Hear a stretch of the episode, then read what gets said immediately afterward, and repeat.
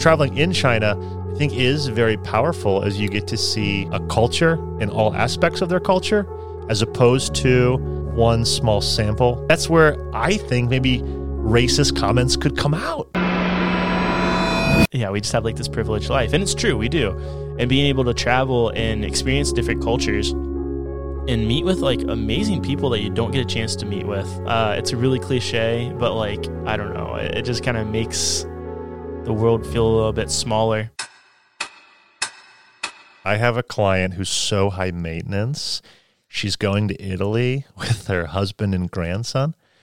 And she, you know, all five star hotels, all first class airfare, um, obviously private transportation, Mercedes only. but this is so embarrassing for the tour guides. And I have the best guides in Italy. I use truly the best. I'm confident. They're amazing. She said,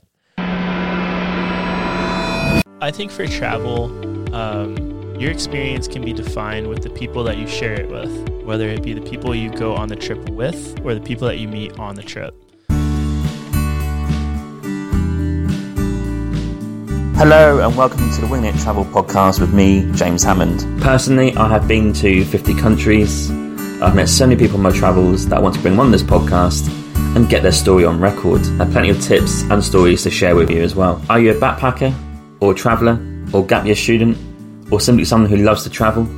Then this is the podcast for you. Throughout the weeks and months, you'll get many guests and solo episodes where I try to cover all range of subjects within travel. This is a casual and informative travel podcast to inspire you to travel in the future. Do you fancy some bonus content with this episode? Then fear not.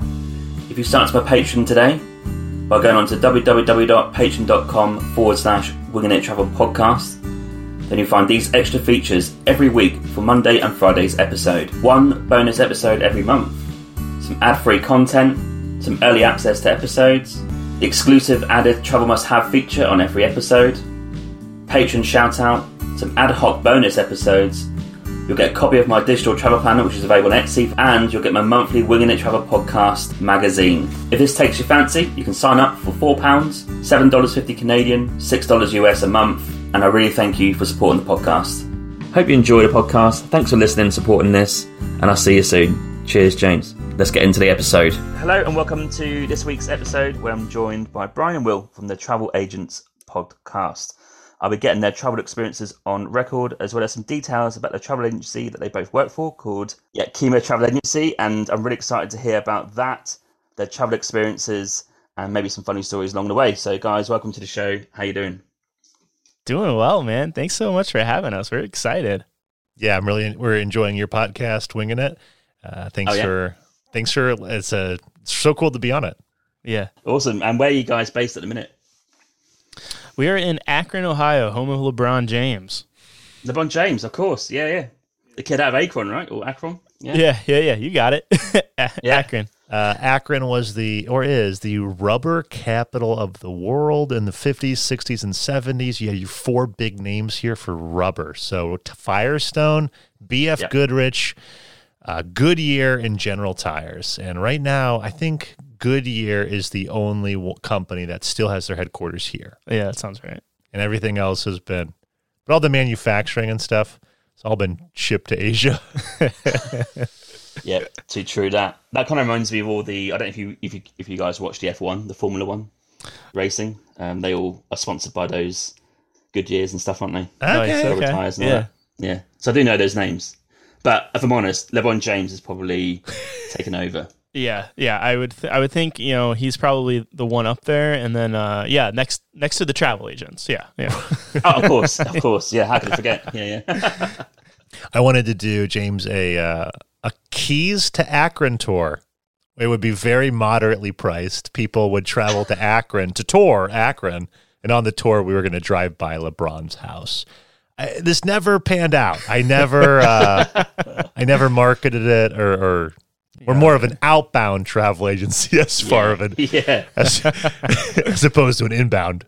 In terms of LeBron James, uh, what's the feel of him in terms of where you are? Like, is he is he a hero? Is he well liked? Is he not well liked? Like, yeah, more for the most part, he's kind of seen as like a hero. Um, yeah, he does a lot of charity and a lot of uh, investing in the area he has this uh, really famous school and made a lot of uh, splash in the airwaves uh, called I Promise School. Um, and the goal there is just to help disenfranchised youth, uh, kids that don't get a lot of opportunities, um, to get a really good education. If they graduate from the I Promise School, LeBron's going to pay for uh, their college uh, tuition. So it's just some really cool opportunities there for him. I mean, with all the, I don't know, you know, he's LeBron James. He makes a lot of controversies, but he's our guy.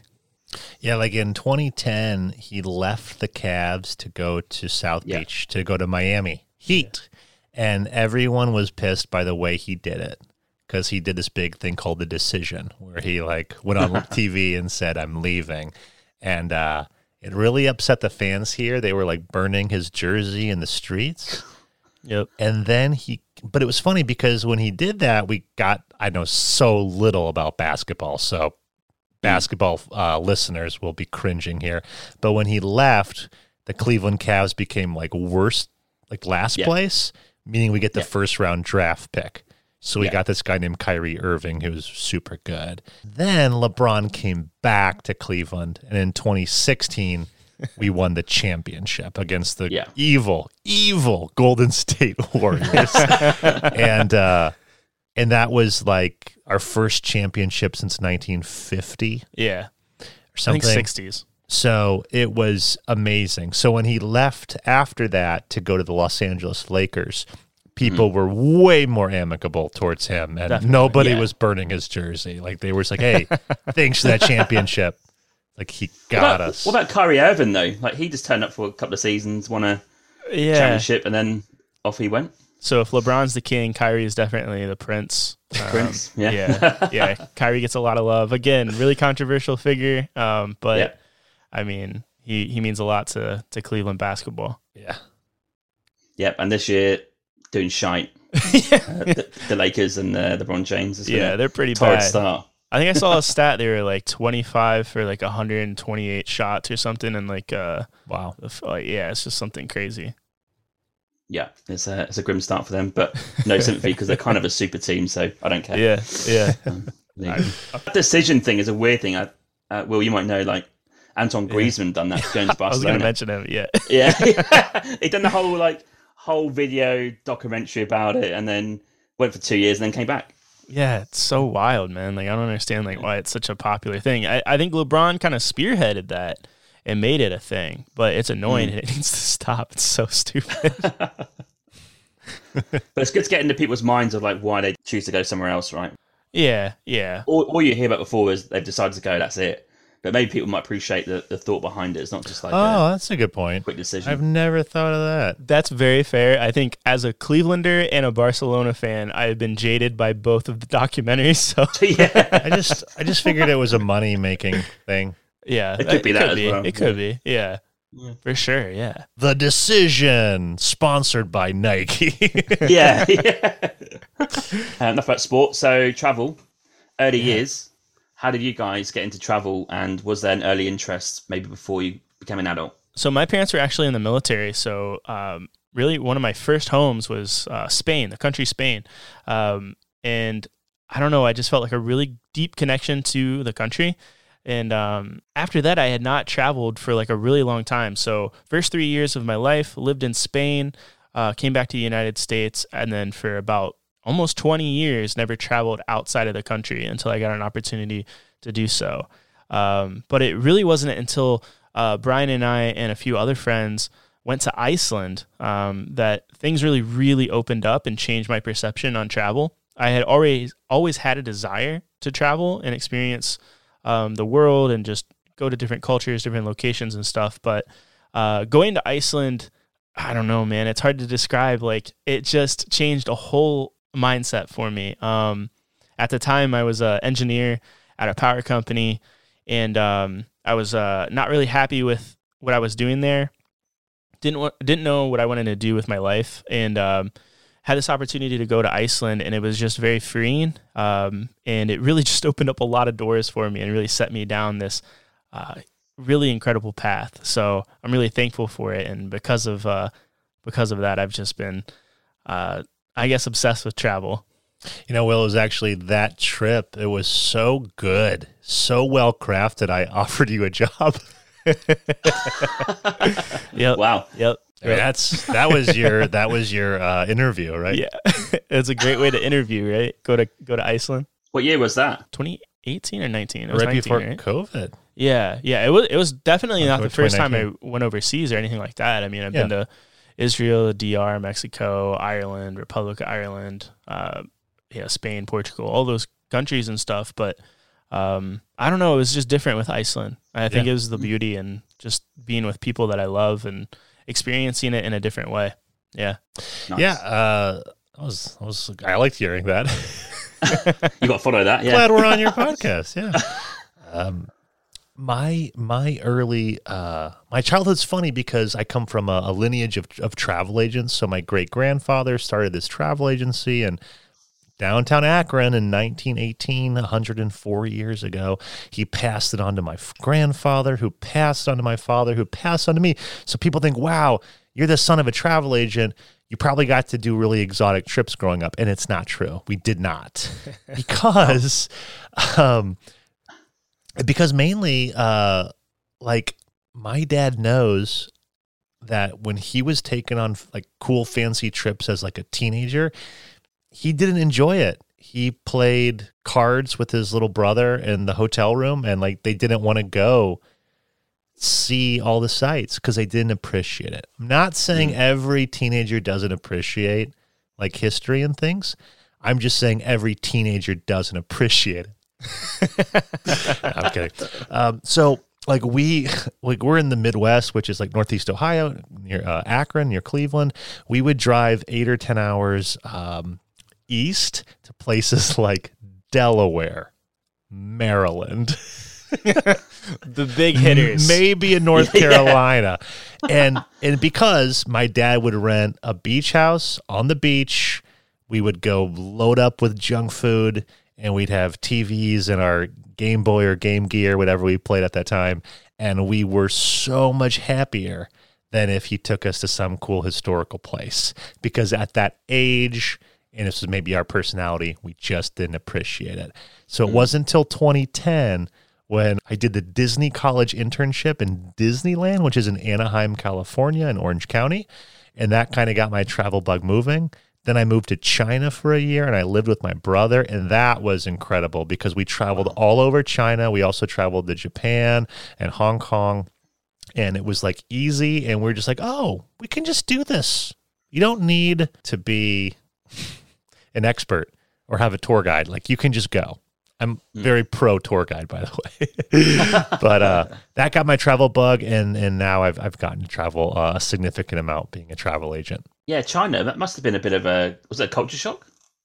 Yeah, for sure, for sure. Uh, shout out to our China podcast on our uh, on our podcast. We have an episode. My brother and I talk about our uh, my one year, his two years living in in China. So definitely a culture shock. We were very definitely had a soft landing. By we worked at a university where our um, room and board was included, and in the cafeteria they served us three meals a day. And uh, it wasn't fully American, but they usually tried to have a couple American dishes. They always had a peanut butter station. Oh wow, which they knew we would like. that's Oh. as American as it gets. I know. And one fun fact for Thanksgiving, which is, I'm surely you know Thanksgiving, James. I don't appreciate it, but I do know it. Yeah. Sure, sure, sure. It's our November holiday Yeah. where the big thing is we eat turkey. Yeah. So you can't, they couldn't find a turkey in China. so they shipped one. I can only imagine how much they Oh, wow. paid.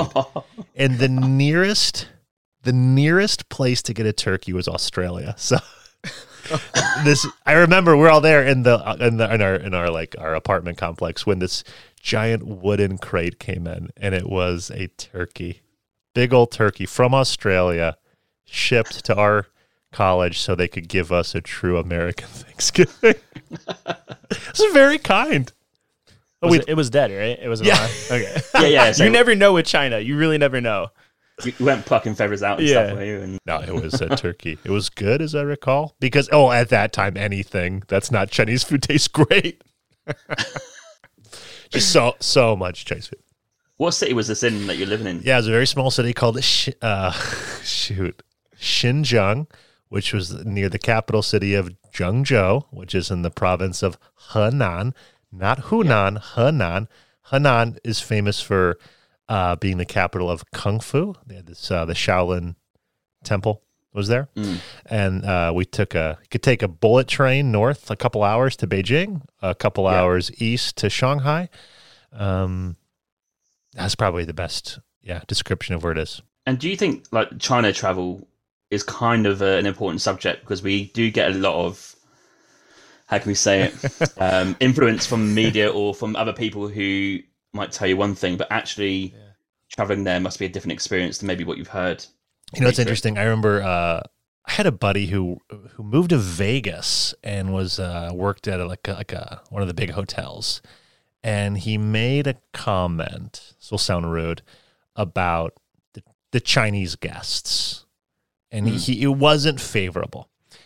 And uh, I said, I remember at the time, I said like, I said I understand what you're saying, but you have to understand like guests you get at a Las Vegas casino uh, at a very high end hotel will probably be significantly different than maybe the majority of people you run into when traveling throughout the countryside of China. Yeah. And I grew to love the Chinese people way more than I ever thought I would because they would bend over backwards to help you way more than I've ever seen an American help me here. And I just have countless stories of times that Chinese people went really far out of their way, sacrificing their time, energy, and money to help me and my brother when we were in an issue. And they Yeah. never, ever accepted payment for their troubles. We Mhm. tried putting it in their pockets. It would would it work? so I think all, all that to say to answer your question or to comment or to compliment what you said, James. Yeah, traveling around, traveling in China, I think is very powerful as you get to see.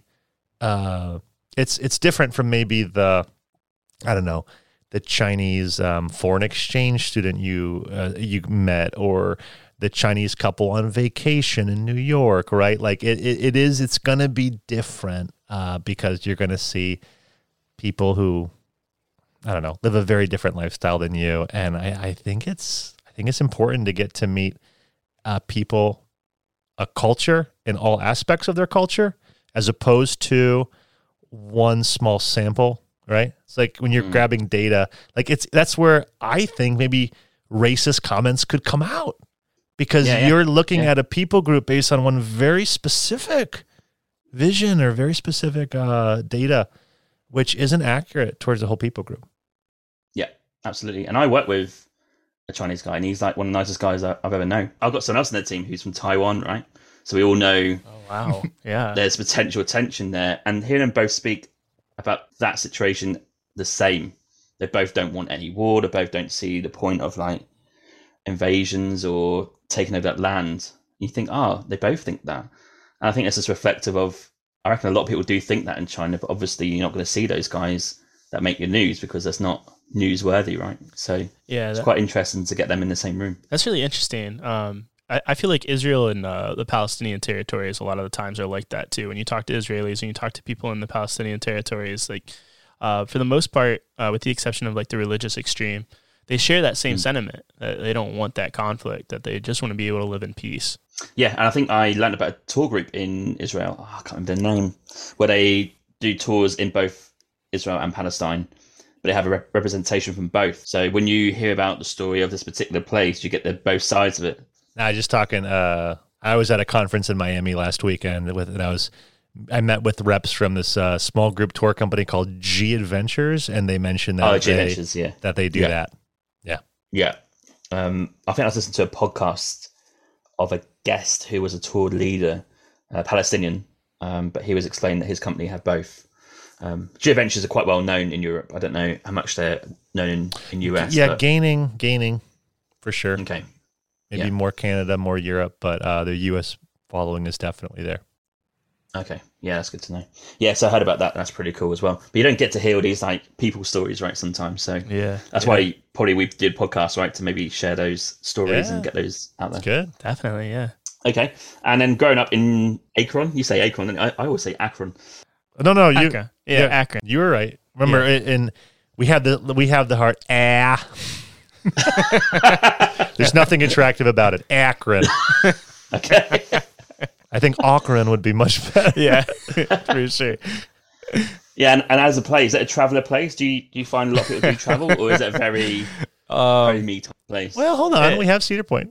I, I mean, Cedar Point's an hour and a half away. Okay, good point. Um, I would say people would if if people travel here, it's going to be more so for Cleveland and uh, the Cuyahoga Valley National Park. Um, Mhm. So Akron is in uh, the backyard of the Cuyahoga Valley National Park. So if you're interested in you know going to the national parks and seeing all of them in the United States, uh, you'll make a trip to the Akron area to visit one of the parks. Uh, but outside of that, I mean, it's really just Cleveland, Cedar Point, and Uh, in June is Founders Week, where uh, Robert Smith, I think I have the name right, um, is his tomb. Sorry, uh, the founder of AA, Alcoholics Anonymous. oh, yeah, that's Uh, fair. he was born and raised here. He actually, Yeah. his house is, gosh, maybe a stone's throw from where we're at right now. Yeah. You can go tour it. And his grave is a stone's throw from my apartment. It's actually on my walking route. Uh, I love that walking around that cemetery. yeah. Do- uh, uh, Dr. Bob, they call him. Robert Smith. Robert- yeah, I think. Anyways, uh, it, this whole city is packed with motorcycles. They're so loud, and they all go to pay tribute to Dr. Bob. That's interesting. Is that due out of the history of the prohibition in the in the old days, and like how that came about because a lot of US people drank a lot of whiskey and a lot of alcohol, right? So they got a bit worried about that. That's a good question. That would be more so a question for my wife. Uh, she's a nurse and she's had to do Ah, a lot of stuff with AA um, for school when she was going through the program. Um, Hmm. The school program, not Alcoholics Anonymous. um, but I don't know. Yeah, that's a really good question. only because I saw a stat once. I, I can't give you the stat because I don't know the figure, but I was shocked about how many people, you know, pre-prohibition drunk, how much Americans did drink. It was a ridiculous amount of numbers, like in terms of the different types of alcohol and how regular it was. But I Oh, can't, I- I can't remember the figure, but I was shocked by it. I would imagine they had like eight year olds getting lit like, and then going to work. Getting lit, yeah. That's a great. It's a great term, isn't it? Getting lit. Yeah. Awesome. Okay, and then within USA, I guess you would have travelled a lot of states between you. Yeah. So I always like to ask your favorite states that you would maybe recommend if people want to go to USA and travel. Oh, I'll Oh, go first. man. Yeah, go Hawaii. for it. Hawaii. It's so, I know. so far away. It's 11 hours. We're closer to London and Paris than we are Hawaii, but Bloody hell. uh, it is there's like seven islands, four of which we can go to. Um and they're just it's expensive and it's inconvenient. but it's just worth it. It's that much fun. I, I've been uh, really privileged to be able to travel uh, the United States a lot the past year. Oh man, honestly, I think the whole New England area, so that's Massachusetts, um, New Hampshire, uh, Maine, Delaware, Rhode Island, uh, Connecticut, and, I'm, Connecticut. and Vermont. Um, I think I got all of them. Oh my gosh, they're just gorgeous. Um, I, I would say probably nine months out of the year, you're going to have a really good time and a really good experience. If you're into hiking, there's a ton of opportunities in New Hampshire, a ton of options in Maine with Acadia National Park, basically kind of in the middle, uh, bottom of the of the state, and then Ma- Massachusetts, man. Oh my gosh! Like if you're interested in history and you want to learn more about uh, American history, Boston is unbelievable. It's probably one of my favorite cities that I've ever been to. Brian and I kind of made the claim on our podcast that uh, every American should go to Boston at least once, almost like in a rite of pilgrimage to learn a little bit of, about our country, uh, and maybe even serve as a reminder. Uh, walking the Freedom Trail and experiencing the old town. Without it goes without saying, we don't have anything uh, in terms of deep, rich history the way that Europe and Asia does.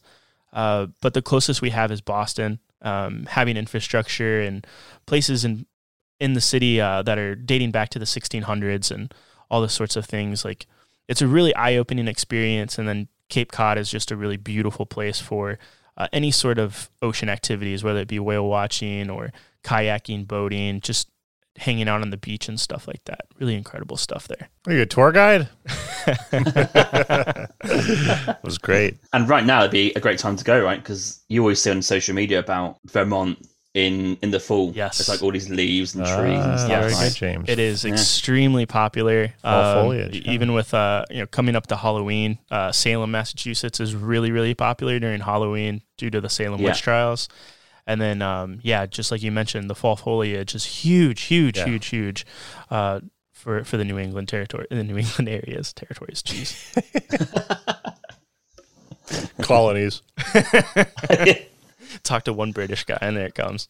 Oh, Next question is more of a, a thought that you might have. I've interviewed a few Americans in this podcast, and I'm always fascinated by what you guys think about how Americans travel. Now, you mentioned like before about people making comments about Chinese travelers, but Yeah, yeah. um, it's, it's fair to say some Americans abroad don't have a great reputation. But how Oh, do you definitely. think, as a population, you guys travel? in? Uh, I want to I want to uh, relate this to something else. So, uh, a fun fact about me is that I was homeschooled, and I have lived Right. I have lived my entire life watching people's reactions when I tell them that, like yours right now, James. Yeah. And I've been I've got some questions about that, but I think sure, sure, maybe sure. I've yeah, I, yeah. oh yeah, I'm an open book. Um, I would just say like I used to be ashamed that that was my answer. I wish I could just say uh, Firestone High School or something like I I- where I, like people ask me, "Oh, where did you go to school?" I was homeschooled. I used to even say it like I was homeschooled, like uh, like Mm, you know, because there was there was a bit of like shame. And I loved my schooling. I had an amazing childhood. My mom was so adamant that we got out. We were in the local soccer team, baseball team, hiking club, Boston Mills Brandywine Ski uh, Club. We did all sorts of stuff. So I had so much of a social life. Almost, I had more social activity than my public school friends. Um, Yeah. So very different than maybe other homeschoolers. But I like to be now I get excited when people ask me, Where did you go to school? Because I say I was homeschooled. Because I have like a positive story to tell about that. And I want to change. I'm, I'm just one guy, but hey, you got to start somewhere. I want to change people's perspectives of homeschoolers. So to your point, when you're traveling, I've there have been Americans who say, "Yeah, when I travel, I tell people I'm from Canada, and I get way better greeting." I'm like, mm. You lie and tell them that because you believe they're going to accept you more. You're you're you're embarrassed to say you're American. I, I disagree. So, so what? It, be the okay. Maybe Americans suck at traveling. Maybe they do. Maybe they're needy and demanding, and maybe they have low patience and they're not willing to learn your language and they make dumb mistakes because they're ignorant or something. And um, maybe that's all true as a whole. So be the first American that doesn't. Be the first American they've ever met that's super cool and chill Yeah, and culturally exactly. friendly. Be the first American who's willing to try to like struggle through their language and ask them about their culture and their holidays and their religion. I don't know, whatever, right? And so I guess I'm not gonna be like, I'm proud to be an American. I am, but I don't flaunt it. When people ask me, I say, yeah, I'm, I'm from the United States. I learned not to say America because in Southern America once, uh, someone on my tour was asked, where are you from? And she said, from America. And the girl from Argentina was like, well, I'm from America too. She's like, oh, I'm sorry. I meant uh, USA. So I stopped saying America because I'm not, I'm Yeah. not trying to claim this whole continent as the US. No, yeah, I'm from the United States.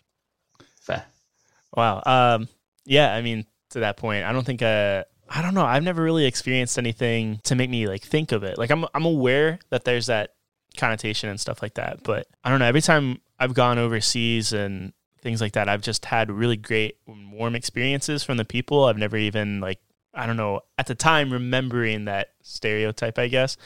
The stereotype's deserved, let me tell you. There are people in the United States that just suck. Sure. but it's like that everywhere, right? Um Yeah, yeah, absolutely. I, I- think it just depends on the kind of person. Like if you are truly interested in traveling because of culture and experiences and learning about different people, you're going to, you know, remove that stigma away from a lot of people. But if you're going on a vacation because you think you deserve to be pampered uh, and you deserve a unique experience and you deserve this sense of luxury and care, uh, you're going to be a dick about it probably. Oh, I, I have a story, uh, James. You'll you might appreciate this. Well, Will, you will. You, you're going to cringe. I have a client who's so high maintenance. She's going to Italy with her husband and grandson, and she, you know, all five star hotels, all first class airfare. Um, Yeah. obviously private transportation, Mercedes only. but James took this out. This is so embarrassing for the tour guides. And I have the best guides in Italy. I use truly the best. I'm confident. They're amazing. She said, "You know, I I prefer like she said it's it's hard for me to understand th- them speaking English with their accent. So if possible, I'd really prefer American tour guides who grew up in America but they're living in Italy doing tours as my tour guides. Jeez. It's not enough. hell. It's not enough that an Italian person that's a professional tour guide who has Yeah. learned English fluently, it's not enough that they would be her guide. She would like someone with no accent. that to me, I was just sitting there fuming at my desk and I just said, no, I'm not going to do that. Yeah. My guides are amazing and you'll have no problem understanding them. That is almost the top level of privilege. I mean, I'm just like, Never heard someone even. it's like, don't get me wrong, I'll, I'll take her money, but Wow. yeah, yeah, yeah. But maybe you could educate her. Maybe that. yeah, that's the positive maybe. thing here, right? Well, no, she's past being educated. That's that's incredible. Okay, that's interesting. And also linked to that, do you find that a lot of Americans don't actually travel that much internationally? kind of. Yeah, definitely. Well, they we like comfort. So if if going to your Florida timeshare is comfortable, I see a lot of people just get locked into that. I think for a Mm. lot of people, it's more so price. Um, not, it's not that international flights are expensive all the time, but it is going to be a lot more expensive than going, um, you know, Yeah. to Florida. And if you're if you're in the Midwest, if you're in flyover states as they're called, uh, good luck going overseas. Like you're going to be spending a lot of time driving to the airport. You're going to be spending a lot of time flying to get to the location. Yeah. I mean, it's just it kind of you get the short end of the stick if you're living in like Montana and North Dakota. Um, great states, by the way, and great people. Uh, but it's a lot harder for people in the Midwest to get overseas, uh, with the exception of you know Canada or if you're down south, um, you know Mexico and the uh, South American countries. Yeah. And Will, I was thinking like if we're let, let, us just say a six hour drive from where we are right now. If we drive six hours, we go to a lake. You know, um, if we drive six hours, we're in Pennsylvania on one side, Chicago on the other. If we go south, we're in Kentucky. So if you're in Switzerland and you drive six hours east, I think north, south, or west, you're in four different countries. Mm. I believe. Yeah. I don't think. Yeah, you should be able to make it in six Yeah, hours. Yeah, no, absolutely. Yeah, Yeah, yeah. even past Geneva, sure. To, okay, France. So yeah, I mean, I guess what I'm getting at is I I think it can't just specific to distance. To Will's point, you may actually be a a pretty distanced traveler if you're based in Kansas and you've not yet left the U.S. you've Yeah. traveled pretty far distances, Uh-huh. you know, comparatively, right? yeah, yeah. And yet you're still in the U.S. Yeah, that's a fair point because you could drive half an hour under the tunnel in the English Channel and you're in France. It's not fair. it's not Yeah. fair. I, I do tell people this that when I'm in Canada, like flying across Canada, it's going to take seven hours to get to Halifax, maybe eight actually on the east from, from from Vancouver. But like in December when I go to Greece, it's only three and a half hours from London, Greece on a on a plane, and that's like at the edge of Europe. It is crazy what is Sure, sure. is available over there, and I do get it. Someone said to me, "Well, yeah, like you said, someone in the middle, I've got to fly a heck of a journey mm-hmm. if they want to go and see Europe, and even going south to Mexico. I guess that's a, a few hours flight, right? So I guess nothing's that close, really, or that different to be that close. you know? And, and James, one thing I, I get a lot with when planning people's trips to Europe is they see it on the map and they get really carried away. And that's one thing I have to do, just educating clients about not Yeah. getting carried away with Europe because they go, well, if I'm flying 11 hours to get there, I mean, and I'm doing London. Well, I've always wanted to do Paris, and then that makes sense. They're connectable via the channel. But then if I'm going to be in Paris, I've always wanted to see Amsterdam, and that's just a quick train ride. And I guess if I'm going to Amsterdam, I should probably do Brussels, right? And then all of a sudden, their 10 day trip becomes check in, check out, check in, check out, and just moving, you know, where they don't actually Yes. see anything because they're just spending all the time waiting for the train or the flight or whatever.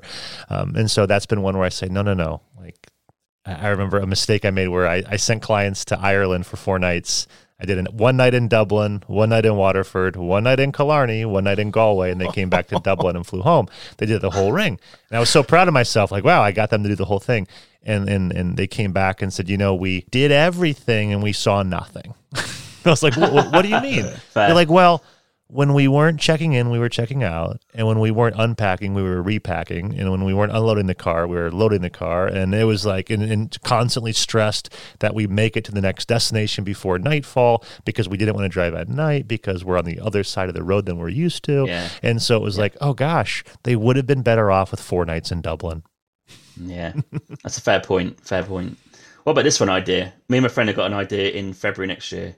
We're going to do a micronations tour for a week, and it's going to be Andorra, Monaco, Vatican, and San Marino. Now, you, like, to your point there, it's going to be fast going, but the, the point of the trip is: is that possible in a week? Because they're like one, maybe Andorra's a bit longer, but the other three are one or two days max, right? Because they're so small. Right, right, Yeah, yeah, yeah. And, like Andorra's We're going worthy test of that out. Andorra's worthy of one day, and Monaco's worthy of one day.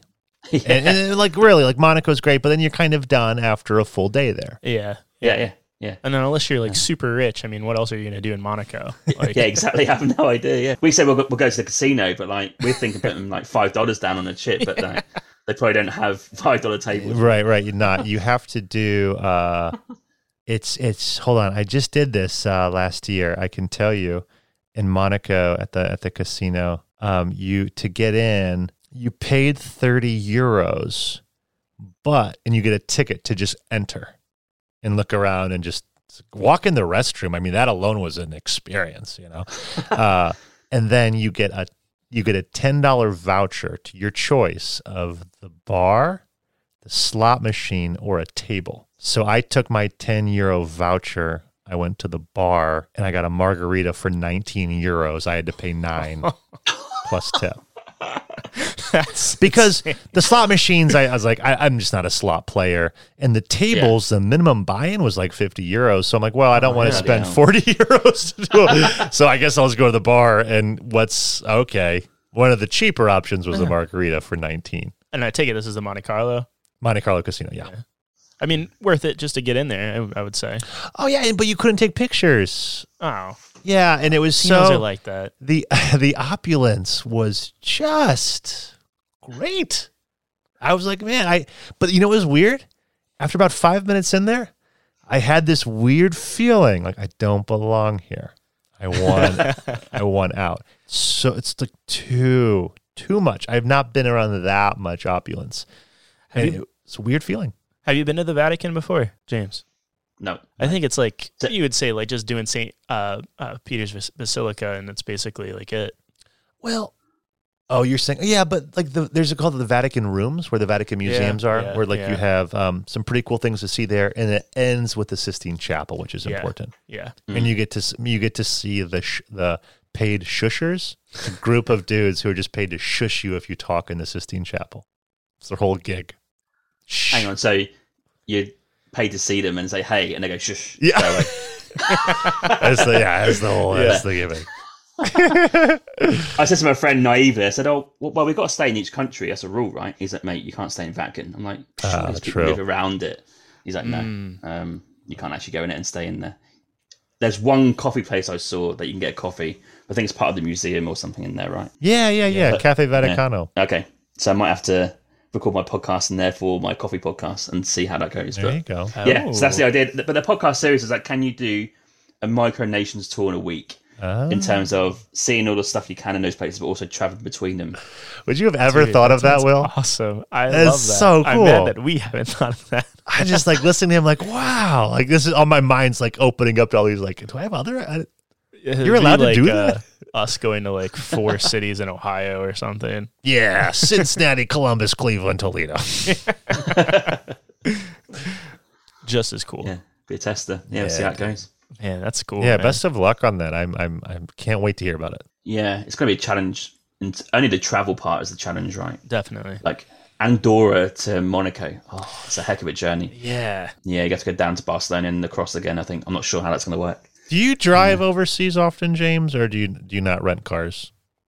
No, no, I do. Yeah, I've actually rented a car in Greece and I'm scared because I've heard they're crazy. Yeah. Uh, well, in Athens so- they are, but the rest is fine. Oh fuck yeah, that's why I've rented it. Good. Um, yeah, I, I do. Yeah, I make it a rule. you make it a Good rule. for you. Yeah. So Yeah, how are you driving on the right? Well, obviously you're in. Okay, you have a car in Canada. Yeah, but I tell you what the difference is. This is this is the third part of it.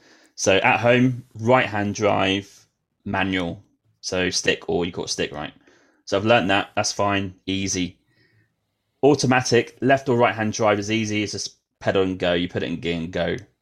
But in normally in Greece's, it's going to be left hand drive, manual with right stick. Right. I've not done that sort of combination before. James- That's what I'm scared of. and and on in manuals when you're driving on sorry the way you said it left hand drive. So the way i'm used to. First gear is left and up. If you're on right hand drive in the uk with your left hand is it still left and up?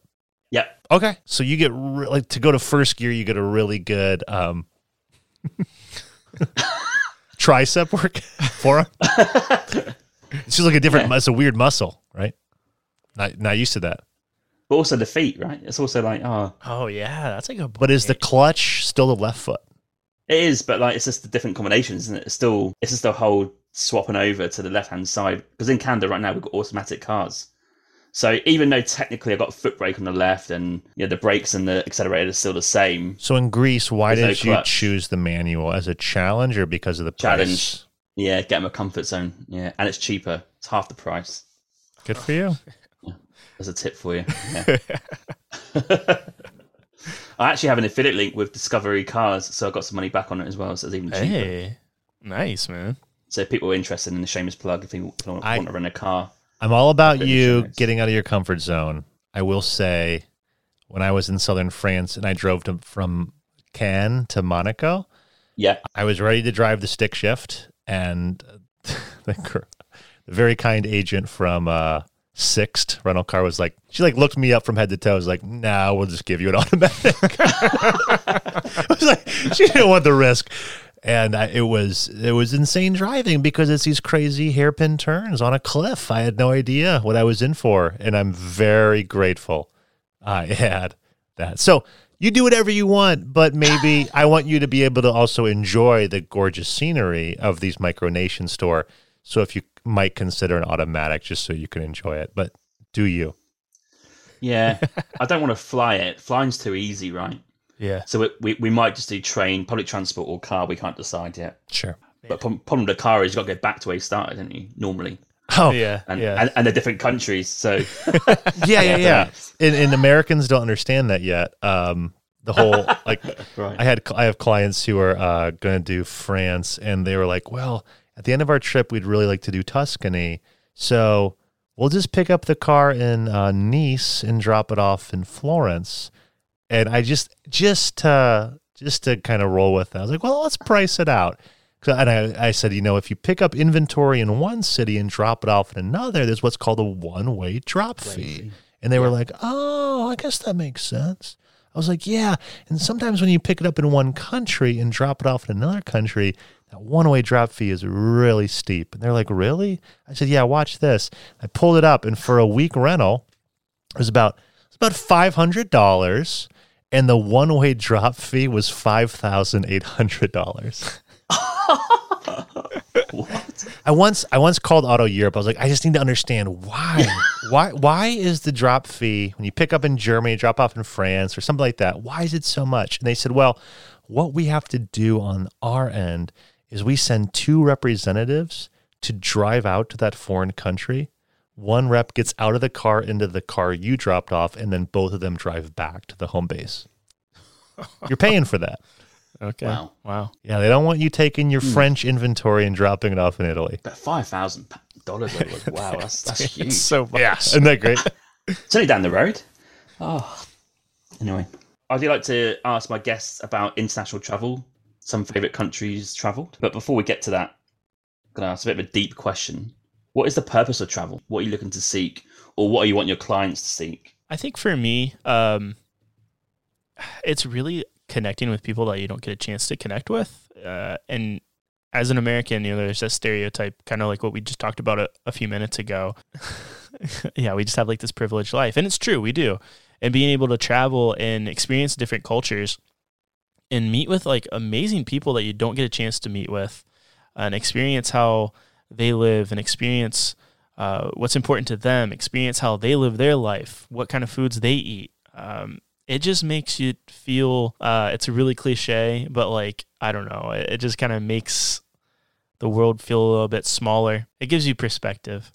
And that's what I love about travel. Um, the beautiful locations are amazing, but uh, my favorite aspects of my trips are always involving like the locals mm. and uh, experiences that I'm having with the locals. So true. Yeah, cultural immersion is huge. Uh, I think to answer your deep question, I'll give uh, uh an attempted deep answer. travel in the marathon of life, travel is a cold drink of water. yeah, I, I, really believe that. Like it's, uh, I stole that from someone else. Um, I feel like different trips are like checkpoints in your life, and you go back and you and you remember you in, like you remember different years of your life based on the trip you took that year. Sometimes, mm-hmm. um, yeah. you, it's the stories that are told. It's there. How come every time I go to like a, my Rotary Club or Chamber of Commerce meeting or any sort of meeting, and I'm sitting around a table where there's accountants, there's judges, there's attorneys, there's uh, financial planners, there's, I don't know, nonprofit people.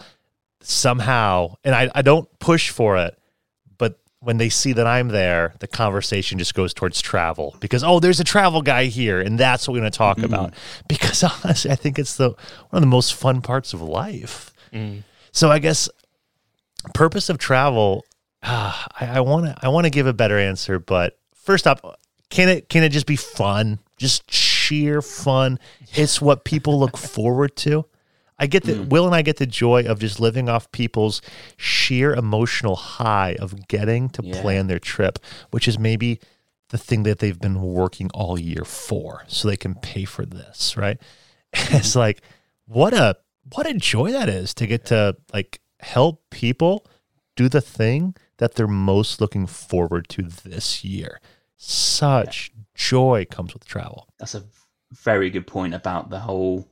This comes. I have discussion all the time about a whole point of people who have that. I don't know what America would probably have on, on average two, three weeks off a year. I don't know what your clients in terms of lem- longevity travel for, but let's say it's two weeks. Yeah, but that that one bit of time, two weeks, it's crazy that we live in this life where they just got to look forward to that two weeks a year, like properly look forward to it. Mm-hmm. Like they, they maybe enjoy social aspects like throughout the year, no. but the one thing they're like, okay, okay, the one thing they're looking forward to is those two weeks that you've planned for them. Is, is quite a crazy thought, isn't it?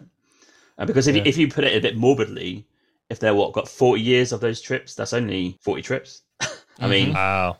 Where if they go away every year for two weeks. So yeah. uh, I'm sort of going by averages of being like an adult and being able to and with family and stuff. So it's not a lot of trips, really, is it? Well, I talk with our my colleagues like is this added pressure that we have to help clients get their trips perfect. It's like wow.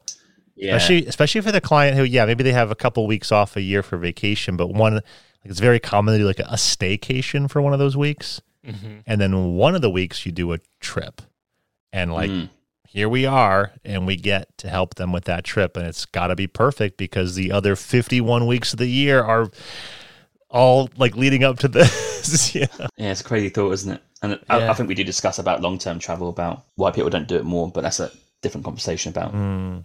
privilege and about money and about risk and that, that sort of stuff yeah, sure. definitely. Um, yeah, but thanks for that uh, purpose of travel. And you've got any notes here just before we dip into some countries. Talk about Carnival Ecstasy trip. Oh yeah, yeah. So I when I was um when I was like uh, eight years old, my grandfather, second generation of Chima Travel Agency, yeah. he uh, it's kind of honestly, I don't mean to be like, it's kind of like his going out trip, right? The last big trip before he passed away, he just paid for his four children, their spouses, and his 10 grandchildren, me being one of them, for all, hold on, let me do the math here 8 plus 10, 18, for all 20 of us to go on, on the Carnival Ecstasy, right? Which, uh, I, I guess at six years old, when you walk on to the Carnival Ecstasy cruise ship, it's maybe the most brilliant, magnificent thing you could ever imagine in your life. And that you can be aboard this ship is a sheer wonder of the world, right? And that Yeah. you can go to an ice cream machine and get un- like truly unlimited ice cream. It, it, it was just the greatest thing, right? Now here I am, and I feel that you'd actually have to pay me money to get on a Carnival cruise ship. But I'm also that's that, I guess a bit of our privilege. We get offers to do other cruises and things like that. So unfortunately, Carnival is towards the towards the low end. But there's a market for Carnival cruisers. So go Carnival for those of you who love Carnival. I'm not talking bad about it. It's just a different market than what I'm comfortable sailing with currently. Um, so I think just just seeing travel through different eyes and experiences. I don't know. What might be lame to you might be the most amazing thing for someone else and and vice versa. So don't write off anything as that's not a good experience. Just give it a shot. Get out of your comfort zone. And I've had people who say, "Oh, oh, uh, to talk about Greece because I know you're going there." Um, just uh, I, I know, hopefully this ties in where I had a, a cruise ship take people and they were supposed to go to Mykonos, but the waves were too high and they couldn't get in, and so the captain veered off and took them to an island called Paros, P Oh, yeah. A R O S, and um, the clients were so disappointed that they had to miss Mykonos, and then they spent the day in Paros, and they said it was the highlight of their whole Greek trip. Oh wow, Yeah, Mykonos is a classic. Classic. It's such a stereotype. Yeah. On my Greece trip, I was like, right, I'm going to pick an island I've never heard of. yeah, So we all know Santorini, we all know Mykonos, we all know Rhodes. Sure. Crete is a classic one. I was like, oh, but it's it's going to be winter. I need it to be mild. So I'll try and pick a southernmost island. And I just picked Carpathos, never heard of it. And Sky Express fly there once a day. So I have no idea what this place is, but I just booked a one way, well, return. Kassos is next door to it. So I booked a fight to Carpathos. And people were like, you just picked an island. I'm like, yeah, let's see what it's about. Um, so yeah, I have no idea what to expect, but I think that's quite a cool way to maybe choose somewhere off the beaten track, or maybe not quite as generic. Yeah, For that's sure. really cool. Yeah. And I think a lot of American could be like that. You know, like if I if I speak to people in UK, like for example, oh, where you going in US? Oh, Florida. Oh yeah, classic. sure, Or New York, classic. Yeah. sure. Um, but you know, why not go to Georgia? I don't know. Don't know much Yeah. about it. Savannah. I don't know. Um, so yeah, I think there's a there's a, there's a market there for like maybe just choosing some random places and checking it out. But I think that comes down to time, right? As well. If you've got time to do that on your trip, yeah, go for it. But like you say, one people per people what, two weeks off a year, yeah. and one is just staycation, and one is the trip. It's a bit of a risk to dot people off to somewhere that's a bit risky, right? I, I do want to hear your England itinerary. That's not London. Ooh. Oh, how many times do I hear that? Oh, where you going? London. Oh, great, cool.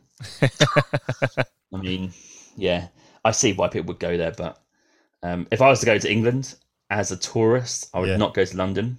Oh come would go- on. I would go to Bath, Okay. that'd Yeah. a must, and I would go to Liverpool. Okay. Oh. And if you talk about UK as the island, I'd definitely go to Scotland up, up north and get some nature in there. How about the Lake District? Is that something? Yep, just above Liverpool. Yep, that'd be pretty decent.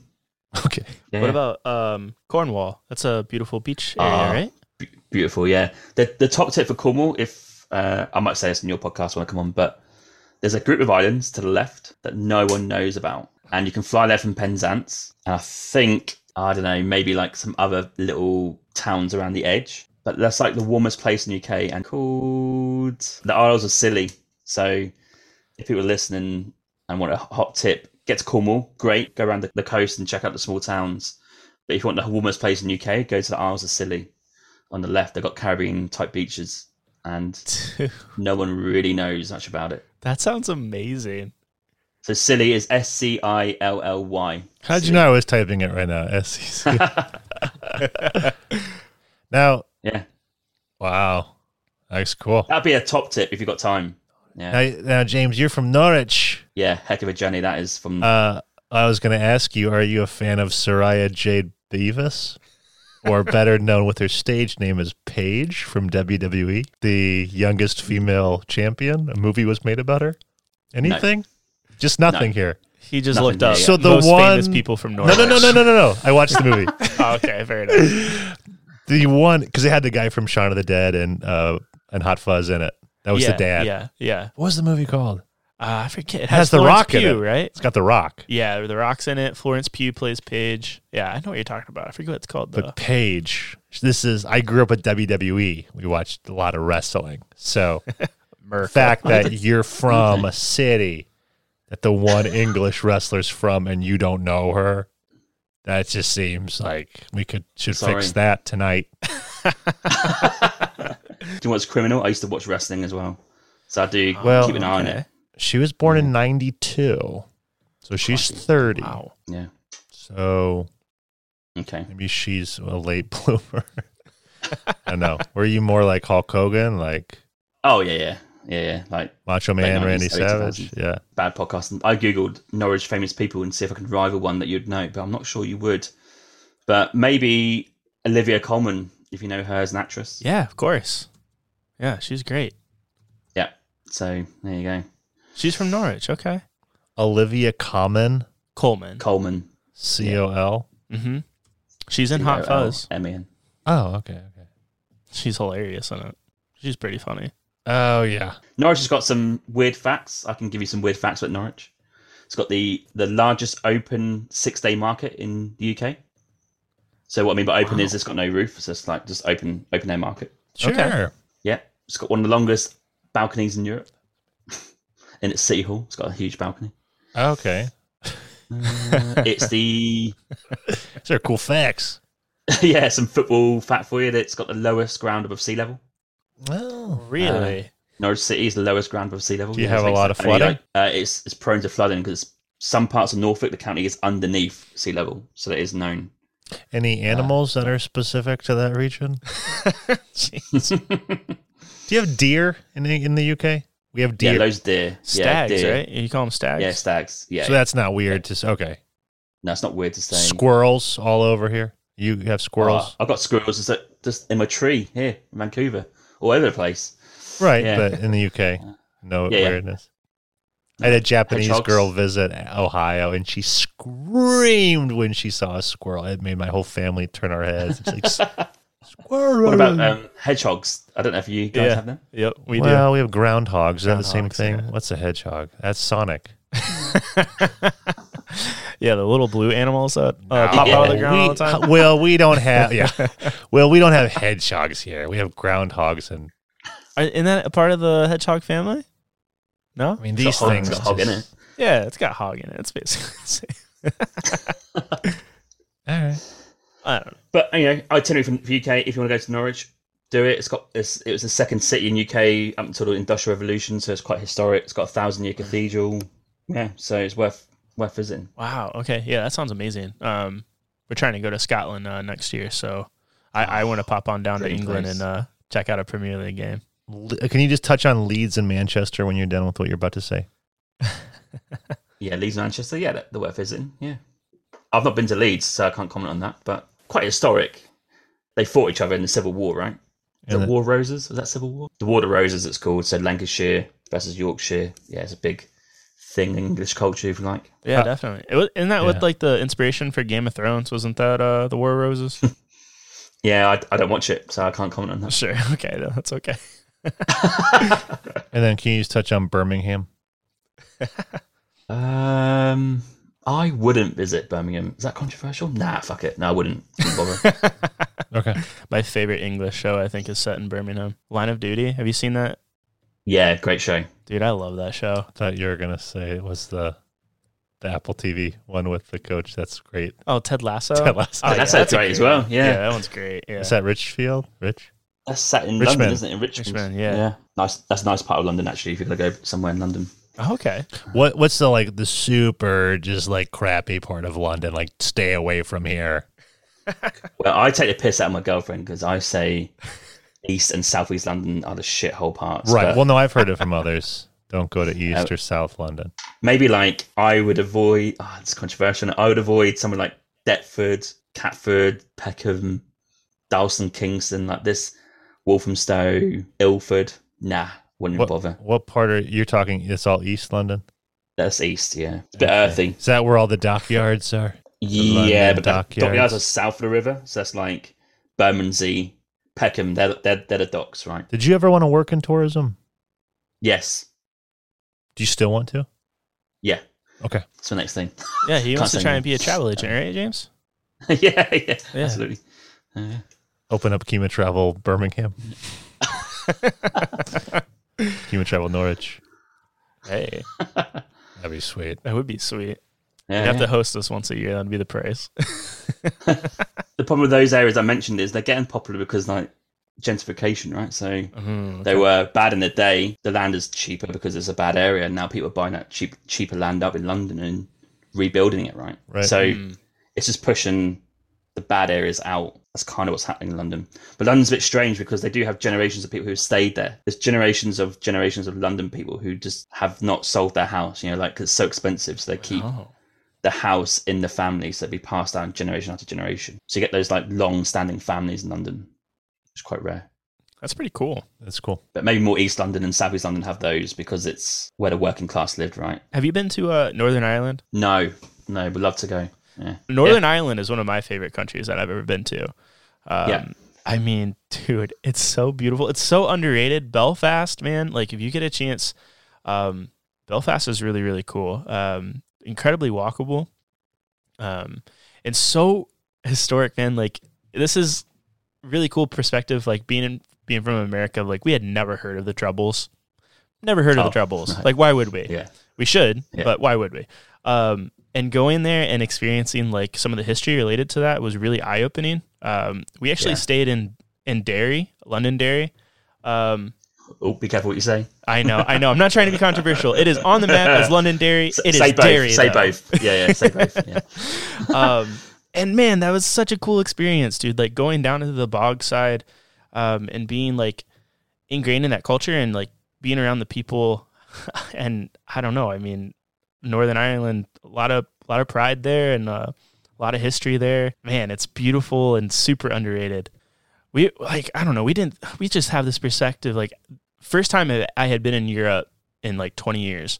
So I'm walking around Derry with my family and stuff, and we're in an quote unquote bad area because of the high IRA presence or whatever. We thought nothing of it. It looked super nice. Man, I recommend it. Yeah. Uh Carrick Bridge and um Giants Causeway. Gosh, Yeah. so pretty. Also, I was going to touch on. You mentioned Iceland. Mm-hmm, Yeah. Have have you been? Yeah, I have. Yeah. Yeah. Um, so this was the first time for, for both of us to to rent a car in a foreign country and drive it, and we kind of stuck with the southern rim of Iceland, and Yeah. really saw everything that was on the southern side. And oh my gosh, dude, that was just ah that that was like truly like a once in a lifetime type trip. What I found was super interesting though, we didn't come across like an Icelander. So we landed we landed in uh Keflavik and then met Oh. some Icelanders there and like working in the airports and stuff like that. But once we got out, we went straight from Keflavik all the way to Hof, which is mm, maybe about a five hour drive. Mhm. Um, Yeah. And along the way, uh, there's a really big tourist area called Vik. It's a it's a beach, a small little village, and it's really famous because of the black sand beach there called Reynisfjara. Yeah. And um, every stop that we went along, we had not met a single Icelander. Everyone was um, from Europe, from country, some some country in Europe, uh, living there, working there, uh, getting some experience to send some money back to like Romania or Bulgaria, you know, those kind of countries.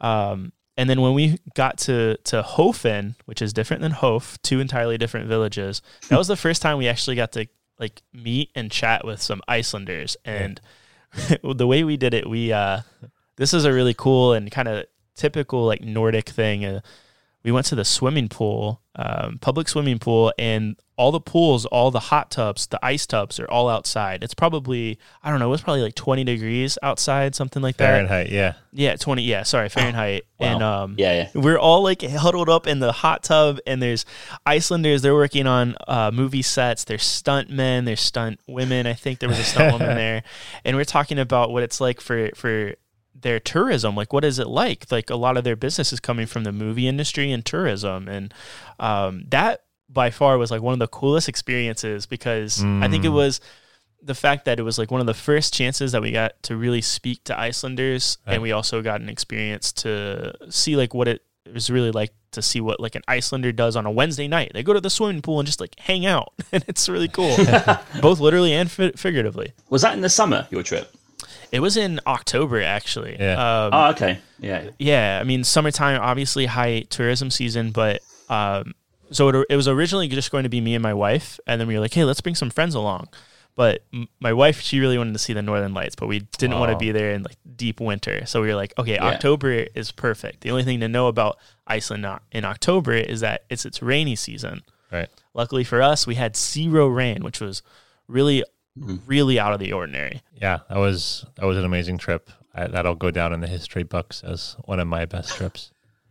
I'll be honest, I was looking at pictures of a G Adventures tour I took to Argentina and Chile. And I was being reminded of the amount of the mountains. Well, first, let me just back up and say I, I like asking Americans this question. And James, I'd be very interested to hear your thoughts. Oh. But I, I talk to Americans that say, listen, when we think about the world, like think of Europe all the time because, I don't know, come on, it's Europe. Um, you think of Asia a lot. You know, China's in the news all the time. Think of Africa because safaris, animals, all that. Think of yeah. Australia because of Outback Steakhouse, this really great restaurant chain we have here. no, but like Australia, you know, you get it. Um, Antarctica, that's kind of off the map. But um, I say, do you ever forget that just below us, here in North America, just below us. And I'm not talking about the Caribbean and, and Caribbean cruising and Cancun, Mexico. And well, I get it, Americans go there. But below that, there is an entire continent full of people, industries, finance, public transportation, culture, food, infrastructure. That was the word I wanted. so much below us. Do you ever forget? that South America is there. And I don't know if it's like uh, a, because maybe we're pretty far up north. I'd be curious about your thoughts on that. But I have had friends and family admit to me, yeah, I guess I kind of forget about that continent. oh man, sad.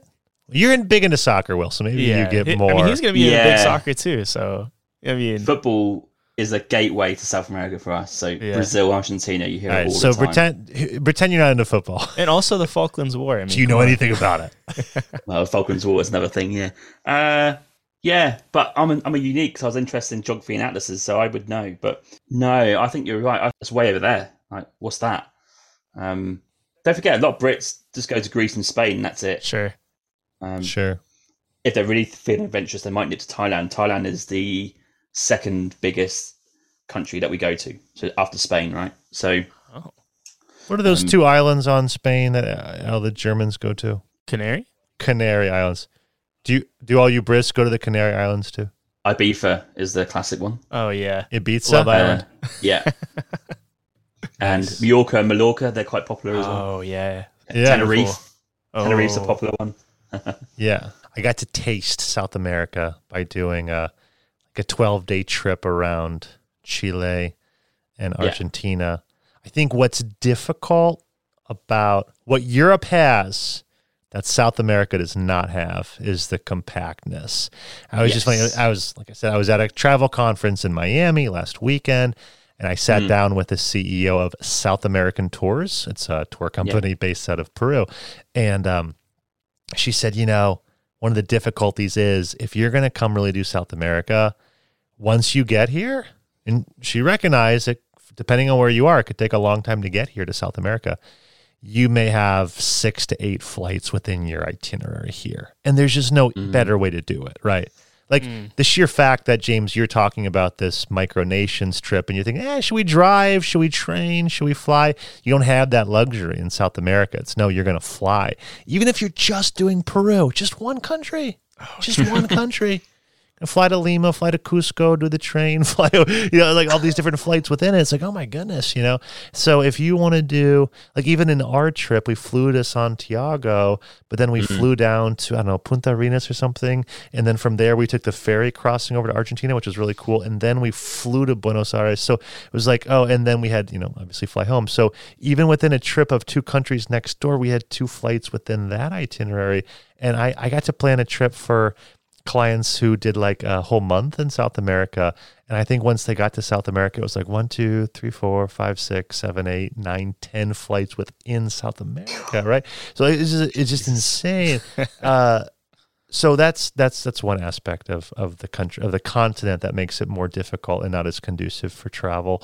Um, maybe they just need like high speed trains. Maybe they could get that from Asia. Just high speed trains from like Peru to Brazil. I don't know, whatever. You know, but, uh, I actually busted it in South America, but I, I had two and a half months, oh. so I had a bit of time. Wow! And I will say the buses in South America are bloody good. Really? Um, when you compare to like Southeast Asia, cool. I think they have to, but you're right, they have to be. It's a heck of a distance. Mm-hmm. Like going from Iguazu Falls to Salta took like 16 hours, I think, or something. Like you just have to. Did you really? Wow. Do it overnight. yeah. Uh, and then across there to San Pedro, northern Chile it's a heck of a journey. Like it, it's hard to explain to people that that is a proper. It's actually a flight. You're right. It's a flight. It's not really a bus. But if you're on a backpacking trip, you got a bit yeah. of time, you can do it. But um, yeah, How, you're totally right about that. How's your Espanol? Uh, un poco español. Okay. Basico. Do you all, growing up in the UK, do you all learn French and German or what? no one learns anything. Oh come on! There's no. well, no. that's that's always the stereotype of Brits, right? You, in, in yeah. Americans too. We just know English. Yeah, German. I learned German. People learn French. They're the two. Are those yeah. like the ones? Uh, is Spanish offered in school? No, quite rarely actually. Interesting. and you're just right above Spain. yeah, and people move to Spain. It's a popular, it's a popular thing to do. Oh, how funny! No, yeah. and uh, I feel like in US you learn Spanish. Yeah. If you go south of Spain and just just travel along the coast, you'll meet British people there just just you know chilling out and live there and yeah yeah no that's awesome. You know what would be a really fun map? No no no this would be fun. A map where they replace the country with the most common language kids learn in school in that country. So yeah, in the United States, yeah. it would say Spanish. I think. I assume. Would you agree, Will? Yeah, it's definitely Spanish. Maybe in in in France it would say German or English. I don't know. I actually have no idea. But what would Burma say? What would Thailand oh, Burma's say? English. They what? just changed it. That's the one country I knew. They just changed it. How about that? Okay. I picked I think, a good one. Last year they changed that all school children will now learn English. I think that's one what, of their policies. What is Peru? What's Peru? Yeah. What maybe it's English. maybe a lot are English. I don't know. But yeah. what's Russia? Mm. China. Yeah. Mandarin, I mean. Chinese. What's North Korea? Mandarin. do they speak? Yeah, they speak Korean. Yeah, they speak Korean. Would they? Korean? Do they teach foreign yeah. languages in North? Yes, because I heard of someone who, a German who went there and they had perfectly fluent German tour guides who were North Korean who had to learn German for the, uh, whatever. Oh wow! Yeah, I, oh, North Korea is an anomaly in every regard. I feel. Yeah, like. yeah, yeah. Do you offer tours there? Oh man, F- Finland. um, what a, have you had ever had a request to go to North North Korea? Zero. Okay. I do have Afghan Afghani clients. That's a level four. Oh, okay, that's you, true. Okay. Do you have the uh, the U.S. State Department has a website where they rank every country in the world with one to four. Do you have that in Canada and the UK? Yeah. Yeah, yeah. Okay. Is it one to mm-hmm. 4 mm-hmm. Is that the rankings? I was more thinking it's words. Okay. Right. You talk about the level of safety you're talking about? Yes. Yeah. Not advisable, avoid, not really ranked by number. Okay, well, no, same. We get those same words. Same, same idea. Yeah. Two, yeah, like Canada is a level one for the U.S. yeah. It's it's You'd hope so, normal pre- travel with normal precautions. Travel to level two is use increased precaution. Level three is called reconsider travel. Mm. And then level four is do not travel. So okay. Afghanistan, North Korea, Syria, Iraq. Iraq still? Oh, I don't I know. Mean, I thought I was going to have a whole list of like I was going to go and be really good. Would you guys go to North Korea? Uh, I love watching YouTube videos of people who do. Yeah. It's not it's not off limits, is it? But it's not high on the list. Yeah. Uh, for, for Americans, know. it's more off limits. They do this whole narrative of the Don't you have to go Americans to are the China evil and then come in through China illegally. illegally? That's Huh. what I. Yeah, I believe we're not. Oh, James, you been to Cuba? No. Because you could, right? What's your passport? UK. But I did I did interview someone this year who hitchhiked in Afghanistan, right? So that's like Oh, an extreme traveller. Um, so it's cool. possible. Before the fall? Uh, after Wow. he got his visa in Pakistan at the Taliban embassy, At the Um, Taliban embassy. and he, the only one in the world I think at the minute might there might be two now. And he said to the Taliban commanders, they said, like, "Yeah, if I go to your country, am I safe?" They're like, "Yeah, yeah, yeah, come in. You'd be welcomed, and we want you to visit the country." And some people might be shocked hearing that, but he said, "Okay, I'll give it a go." And yeah, he spent 10 or 11 weeks there, I think. Wow. And he hitchhiked it. He didn't even book it like book a tour. He just hitchhiked it. It's pretty crazy. Seriously. Wow. Yeah, that's, Yeah, that's crazy, dude. Wow. Dude, you, you said you had a podcast with him? Yeah, episode with that. Yeah, yeah, Yeah, I'm gonna have to check that out. That sounds awesome. yeah. I think I think I labeled it as hitchhike in Afghanistan, so people can search for that if they want to check out some details. yeah, that sounds Iran is on our level four. there on. So's Yemen. So's Somalia, Sudan, South Sudan, and Congo and Libya.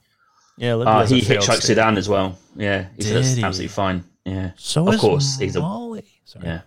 He's a white male, but yeah, Sure. Yeah, white male. yeah, yeah. He couldn't believe the hospitality in both Sudan and Afghanistan. He chose between those two as his number one place for hospitality. Um, he was really torn between those two.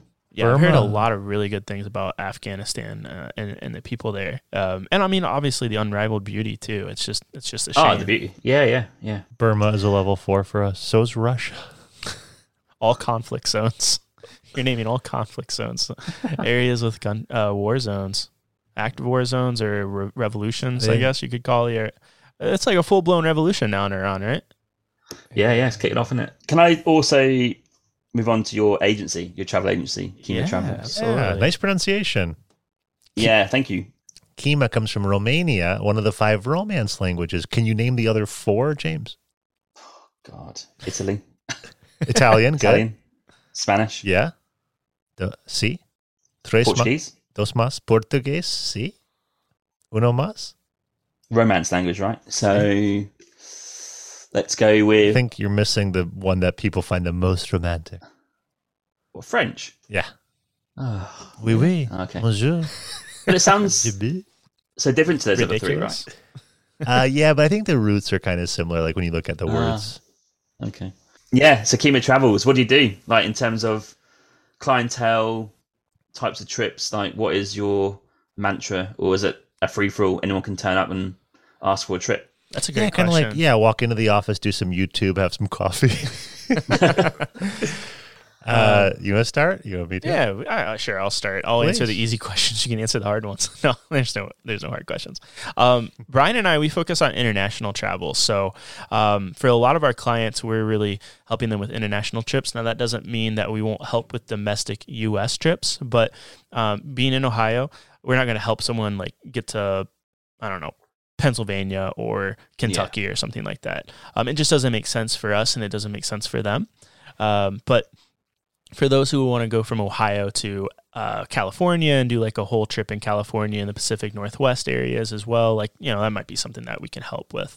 Um, there's a big, um, I guess, stereotype with uh, travel agents um, that uh, travel agents are going to charge you uh, to to help you, and that's not the case um, for us in Chima Travel. Uh, we actually help people um, at no cost to them. Um, there are a few exceptions, but they're rare exceptions, and those, those exceptions are um, when people have no desire to stay at hotels, no desire to do tours, and they have uh, basically no desire to do any of those two things. Um, Hmm. Because the truth is, we make commission on the on those things. That's where we make our money. And a lot of our clients, they're the clients that are looking for uh, those kind of trips. They're looking for those trips where they don't have to worry about the planning. They just want to go uh, select a destination or maybe get some recommendations for a destination and um, just show up and enjoy their trip. They don't want to worry about planning. They don't want to worry about um, or stress out about how they're going to get to the next destination. A lot of our clients just want everything taken care of for them. So we really try our best to offer um, sort of a white glove approach to our service as much as we can and give them uh, the kind of trip that they're looking for. So for a lot of our clients, we don't we don't charge anything, and that doesn't mean that uh, we don't help people who have lower budgets. So we um, oh, okay. are helping yeah. people um, with all various kinds of budgets. I mean, we've had clients that are spending I don't know a thousand dollars on a trip, and Brian, I think you've had a client. Uh, can I say this? Sure uh, who's who spent like one hundred and fifty thousand dollars on a trip. So um, huge, oh, wow. huge variety wow. there.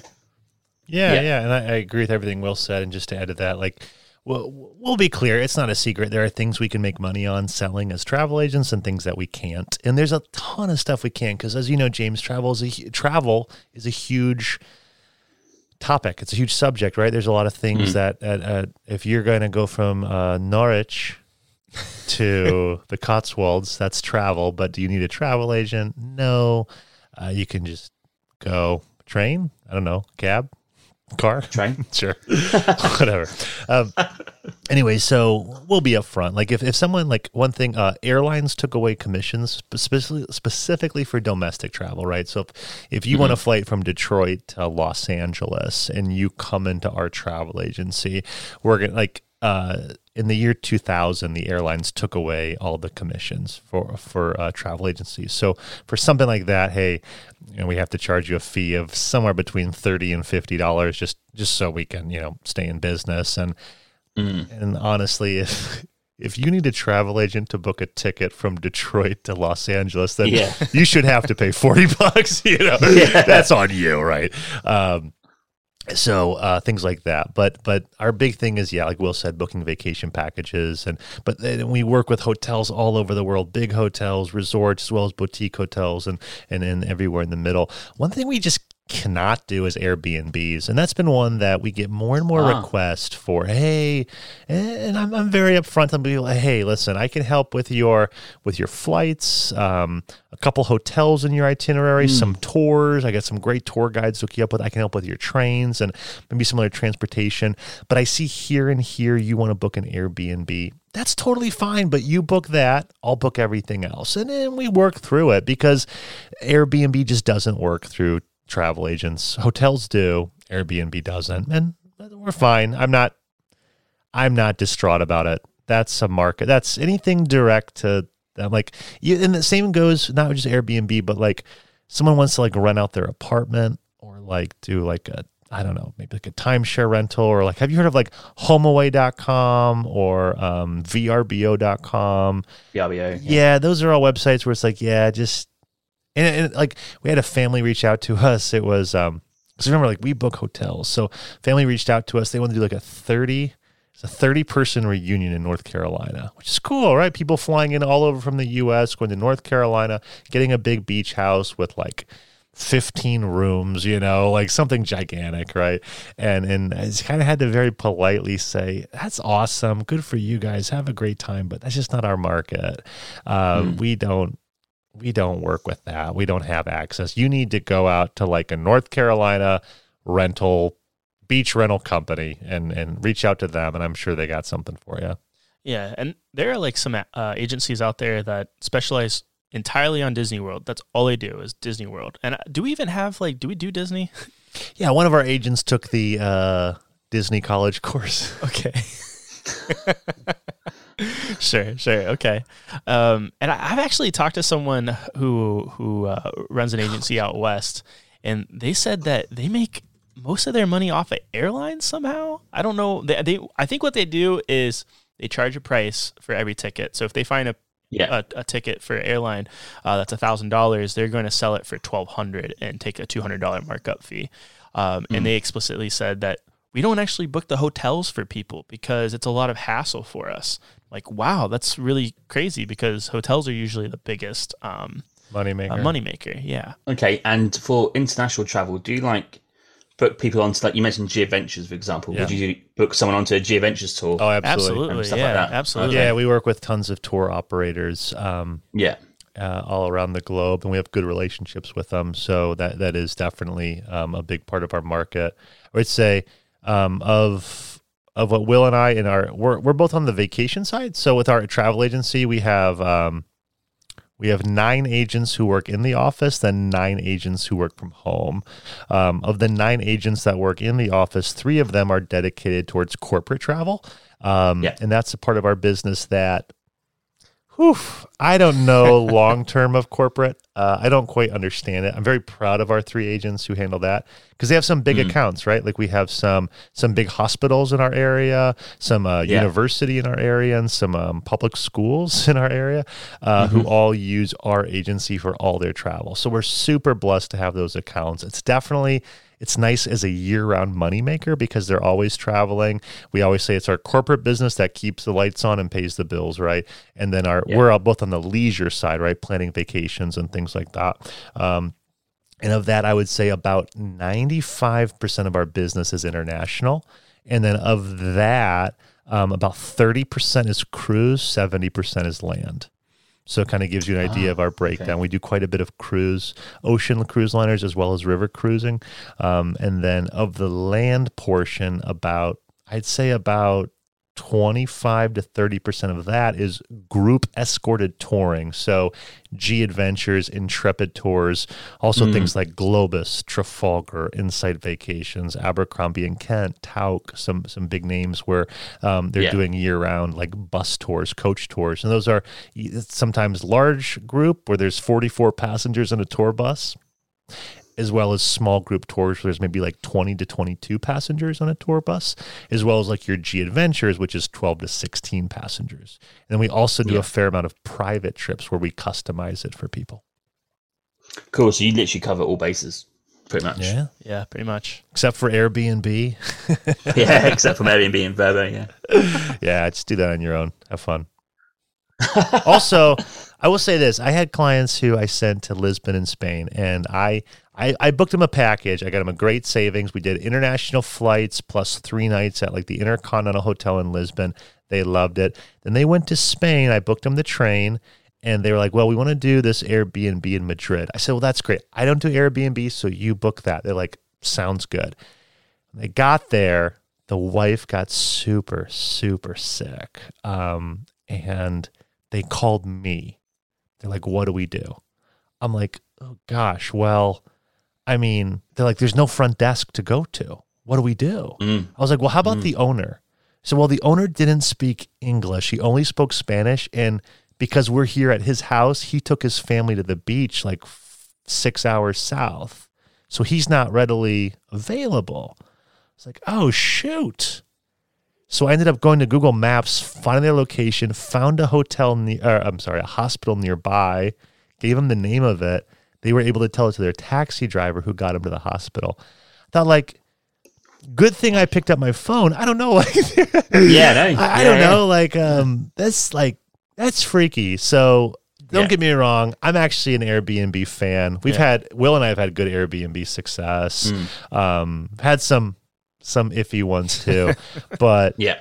I say when you're a travel agent and you're sending clients overseas to a foreign destination, it's comforting for you as the travel agent to be like, actually, I'm glad you're at a place that has a 24 7 front desk so you can ask these questions and get yeah. help because I don't want to be your emergency contact here in Ohio. No, which actually brings me to the next question. Do you help people with travel insurance?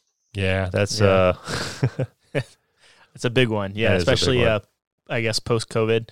Um, and to be fair, yeah. it's a big moneymaker too. To be completely transparent, um, yeah, about about ninety five. I just looked about ninety five percent of our clients traveling overseas are purchasing travel insurance. Yeah, wow. it, it, used to be uh, pre COVID, sort of like, um, hey, are you interested in travel insurance? Here's what it might cover, and everyone's kind of like, eh. Right. Nah. Yeah. And now it's like, mm. hey, we're interested in this trip and we want travel insurance. Right. Because of COVID. Um, so it's been an interesting change. Mm, interesting. Okay. And alongside this, you have your podcast. Yeah. Um, which is that a mix of some trips that you've done and what's happening in the travel agency world, or how have you hmm. developed that podcast? That's a really good question. So it started off with us talking about um, locations and trips that we've been on, um, but we're sort of, um, I guess, evolving it to just talk about things in general that we're interested in uh, when it comes to travel. It's still talking a lot about locations and places that we've been, but we're really trying to have uh, guests on and talk about locations that we haven't been. Like, for example, you're going to be on our show and you're going to be talking about Brunei, and we've never been to Brunei, but we're so excited to talk about it because it'll be really great to be able to highlight uh, what makes Brunei so incredible, what's so interesting about that location. Uh, why should you bother going? If you're going to go, what should you know about it? The whole mm-hmm. idea with the tr- with the podcast is to um, I guess in essence, almost digitize the concept of a travel agent and relay that sort of information that a travel agent might give you, but mm-hmm. in the mm-hmm. form of a digestible uh, podcast episode. We had this uh, sort of vision that, hey, our podcast might be for the person who is on their way to the airport or they're on the airplane on their way to their destination and let's say they're they're going to Iceland for example and they want to learn more about the country that they're about to go on to maybe they listen to the travel agents they listen to our podcast they hear our stories what we like what we recommend what we recommend not to do and some of the tips that we have in general yeah, and our podcast was never meant to be just for travel agents. It was always meant for the public. Yeah. And I, I, I but mm. but coming at it from hey, as travel agents who look at this stuff every day, here's just some extra little ancillary thoughts. And I think that kind of bleeds through in the content. And that's at least the hope as we're talking about, oh, yeah, by the way, when you're flying there, you might want to look at booking your trip as a multi city, as a, or what, you know, like just mm. random little tidbits like that, or like random hotel recommendations, or, or, or how long you should go, or like things like that, like which I don't know. I guess someone might talk about you you may bring up in your podcast or something but i think we're we're definitely coming at it from a tourist perspective. Yeah. Yeah for sure. Nice. And the actual podcast is called the travel agents podcast? Yeah it's called the travel agents plural. Obviously podcast but it's not in the title. It's just the travel agents. Travel agents. Okay. Mm-hmm. and for both your podcast and Chima Travels, where can people find you for websites and social media? Yeah, so our website uh, for Chima Travel is www.chima.travel, but I'm going to spell out Chima. Chima is China, but an M, like Michael, instead of the N, right? So C H I M A, www.chima.travel. And oh, quick, quick little shout Will, he is too modest. He is a phenomenal videographer. He actually has, uh, well, you can talk about that brand if you want, but he uh, created our company. Um, uh, what's it called? Brand message video. Thank you. Yeah, no, you're good, dude. Brand message video on our homepage. So it's worth going to our website just to watch the two minute opening video. And it's it's incredible. Well, thank you. That's really kind of you. It was like I think my third video I had ever done. Um, so high so praise. He's even better. so you can find us on that website for Chima Travel if you need help uh, booking your vacation or you're just interested in like maybe getting a quote or something. Happy to help you with that. Um, but in terms of the travel agents, you can find us on uh, Instagram. Uh, we're going to actually be ramping up uh, video production for a lot of what we're trying to do for the mm-hmm. podcast mm and for our socials. So we're actually planning on rolling out a lot of content for social media. And we're going to be expanding onto TikTok and YouTube, um, as well as uh, Instagram. And uh, you can follow us on Instagram or you can go to thetravelagents.net. Uh, that's our website. Uh, you can listen to our podcast there. You can learn more about what we are, who we are, what we do, um, as well as listen to our podcast. And you can contact us if you uh, if you enjoyed listening to us and you want to reach out to us and you have questions. You can contact us there. Great, and I'll put all the links in the show notes so people can access them pretty quickly. Thanks. And I will put your video production company in there as well because I've, I've actually checked it out. So thanks, man. I oh. appreciate it. Yeah, yeah. I, I love the video on the website. That's great. Thanks, you. I appreciate wow. it. Sucked me in. awesome. thanks, man. Awesome. Okay, so no worries. To finish the podcast, I normally do a couple of features and the quickfire questions. Hey, yeah, just a quick one before we carry on with the travel questions. I just want to say there are many ways to support this podcast. You can buy me a coffee and help support the podcast with $5. Or you can go to my merch store with the affiliate link with TeePublic, where there's plenty of merch available to buy, such as t shirts, jumpers, hoodies, and also some children's clothing. Thirdly, which is free, you can also rate and review this podcast on Apple Podcasts, Spotify, Podchaser, or Good Pods. Also, you can find me on social media on Instagram, Twitter, Facebook, and TikTok. Simply just search for Winging It Travel Podcast, and you'll find me displaying all my social media content for traveling, podcast, and other stuff. Thank you. It's travel question time. So I'm going to kick off each. How many countries have you traveled to each? Uh, mine's a lot lamer. Uh, I'm probably around like ten or eleven, I think. Yeah. Uh, depending on how you count, which I know is controversial, I'm at 37. I'm interested in that. What, what's the caveat there, depending how you count? Uh, I have Puerto Rico. I have. Oh, have you have you counted that as a country? Have you? Well, it's because they're not a country. They're not a state. What are they? Well, Right, it's yeah. he- here's why I have it is because for the first nine months of this year, I was in a relationship with a Puerto Rican girl who was an independent, so she made Yeah. me add that. She was like, "Don't you dare not count us," you know. So I was like, "Okay, okay, In that baby, I'll do it." Another one for me. There you go. Yeah, and me. I've been to Puerto There you yeah. go. and I I guess didn't, I didn't include it. like some other ones, um, like I, I mean, I think how about Vatican and Monaco? Throw those in. Yeah, yeah, Definitely. yeah. good. Micronations. Yeah, they're nation. Yeah, Why not? Yeah. Yeah. I also Okay. I also count the United States, even though I was born here. yeah, yeah, yeah. Okay, yeah, good. course, Just making yeah. sure we're clear there. Like the weird question for me is, do I count Scotland, Wales, and England as separate? Ooh, controversial. Oh yeah. Um, Oh I no, don't- I don't. I would But, on um, my list. I'm totally putting those as. oh yeah, definitely. Mhm. Okay, and out of those countries you travel to, which three are your favourites? Uh, Israel, Northern Ireland, and Iceland. Uh, Puerto Rico. I'm just kidding. I'm kidding. I'm kidding. I'm kidding. I'm kidding. Uh, Israel, Italy, France, maybe Iceland. I don't know. Okay, and three countries that you want to travel to next, each. I'm ready. Brazil, New Zealand, Czech Republic. Oh, that was way faster. Um, I can okay. go slower. Norway, Peru, um, and uh, Japan. Yeah, very popular answer. Okay, so I've got two coffee questions here. Ooh. If you could pick one city in the world to watch uh, the world go by and drink coffee, where would that be? That's a good question. Like a place we've already been or a place we haven't been? Either. It's got to be Jerusalem. Ooh, yeah. That's a Talk about the amount of weird, not weird, interesting and different, diverse people you're going to watch walk by you. Yeah, I, I will second Jerusalem. I will add, and I've never been, but the conceptually Edinburgh, uh, Edinburgh, uh, yeah, having a cup of coffee in Edinburgh would probably be pretty sick. I would imagine. And what type of coffee do you drink? Uh, I am light roast black. Nice. I'll drink any kind of uh, coffee as long as it's black. Um, but my go-to that I have every morning is Black Rifle Coffee Company. Okay. Nice. And what is a favourite beach that you've both been to? Beach. Oh, how Yeah. fun. Uh, the topless beaches in Greece were quite nice. Which which, which, which island was that? It's called Amor. It was called Amorgos, uh, right? It was like the love island. Am- Amor Yeah. Amorgos.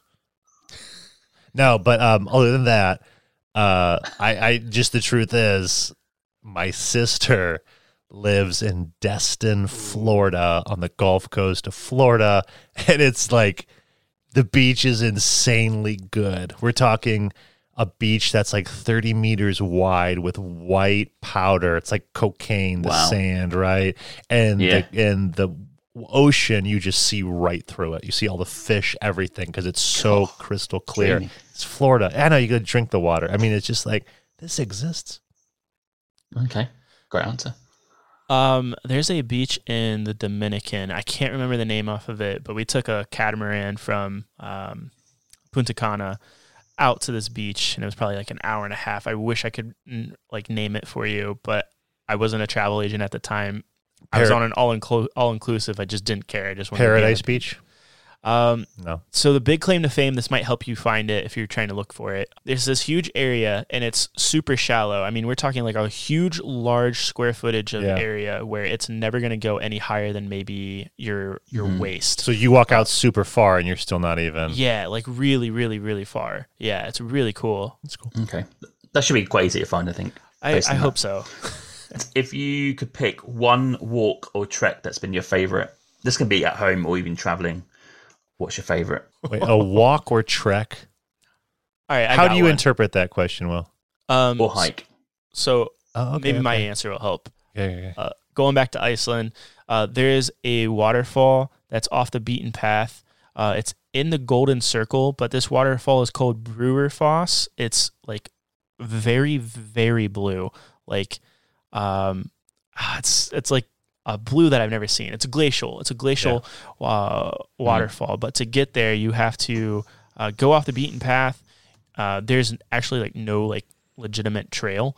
You just kind of wander and get there, and Mhm. it might take you about an hour and a half to actually get to Brúarfoss. But you're going to come across a few other waterfalls um, on the way there. It's my wife's favorite uh, thing about Iceland, and it was one of my highs with Iceland. Nice. Uh, mine is in Zion National Park, which is in southern Utah. It's a hike called the Mm. Narrows. It's two great giant walls on each side with water, and you have to rent boots, and you walk through this whole trek with boots and a hiking stick that you rent. And Oh, wow. uh, at any given time, there could be a flash flood, which will kill you. so that's Right, fun. okay. yeah, super fun. Okay. On a slightly lighter note, Yeah. uh, if you could pick one country in the world to live in for a year, where would you live? For a That's year? Not USA. Yeah, Oh, cool, cool, cool, cool. you can't. You can't have China. You've had that, Brian. yeah, yeah, yeah, yeah. allowed. No, I'll have. I also wouldn't. Um, I think for me, honestly, it's going to be really related to football.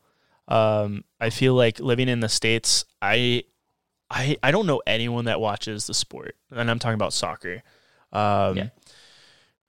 And it's like really hard to like I don't know I don't have a chance to like connect with anyone that actually watches it and it's a huge Mm. part of my life. I love the sport. I love it so much. So to be able to live in either Spain or England um, for a lot of that culture would be really really cool. Um, I, will probably lean towards England because I'm fascinated by English culture and English history. Um, and I mean, it, it has nothing to do with the fact that we're very very similar. It's completely because I'm just fascinated with England and uh, the culture there. Nice. I have two. Uh, Ecuador or Kenya. Kenya, Ah, interesting. I just think think how different that would be. it would be very different. Yeah, yeah. And if you're out there, yeah. you could travel around to different Not places. Rwanda? It becomes Ooh, okay. been on a Rwanda kick. I have. I forgot. I've been very interested in Rwanda, James. I, have you seen this 30 Okay. minute video on YouTube about how it's becoming the Singapore of Africa? really? So- Oh wow. Okay. Very fascinating to learn. It's got the lowest crime rate in all of Africa. Mm, This is the country I knew that, that. just Yeah. just 30 years ago had a genocide. genocide. Yeah, yeah. Right. Yeah. Where one out of every 25? 25 people were killed. Crazy. And now it's the safest country in Africa. It's insane. That's crazy. That's an insane turnaround. And you got to check it out, this Yeah. video. Next question would be a landmark that's your favorite. Can be nature or man-made. So for me, actually, one of the most profound experiences in my life was actually seeing the Wailing Wall for the first time, which is in Jerusalem. Um, I'm a I'm a Christian, so um, my faith and my religion means a lot to me. Um, and I can remember and pinpoint the exact moment where I turned the corner at night in Jerusalem and I saw the Wailing Wall for the first time. And it was just a really profound and deep uh, moment. And it was just so cool. Just so, so cool. So probably that. Nice. A good answer, man. Proud of you. I oh I don't know. I'm just trying to think. Like I have some one thing I've seen that was just really really good. I kind of had a little bit of like a fanboy moment with a Taj Mahal. No, Yeah. I take that back. I loved it. yeah, it, it Oh. was fine. Great Wall of China. Do you know how long Ah. the Great Wall of China is? If I said miles, would you understand what I'm getting at? Yeah, yeah, yeah. I'm in miles. Yeah, yeah. It's thirteen thousand miles. It's so long. Isn't the circumference so- of the world like 26,000? Something like that? Uh, Well, you can see it from space, right? The Great Wall of China. You can That's see what they say. Yeah. I mean, it's just- just going there and I, it was cool our um there's like a couple areas you can get dropped off at and so Yeah. everyone goes to this area called Badaling which is the super touristy one where there's like a slide for the kids and lots of like there's like lots of people selling like shirts and stuff and then lots of like you know ice cream and that stuff but our tour guide knew to took us to take us to this area where there was not a soul in sight we didn't see Yeah. anyone And you look one way and the wall just goes as far as the eye can see. And you turn around and the other way, the wall goes as far as the eye can see. And you're just kind of like, what? This Yeah, exists? Crazy. It was all to do what? Keep out a people group? what? It's just nuts. And like no matter how long you walk, and there's a marathon, a marathon which is 26.2 miles on the Great Wall.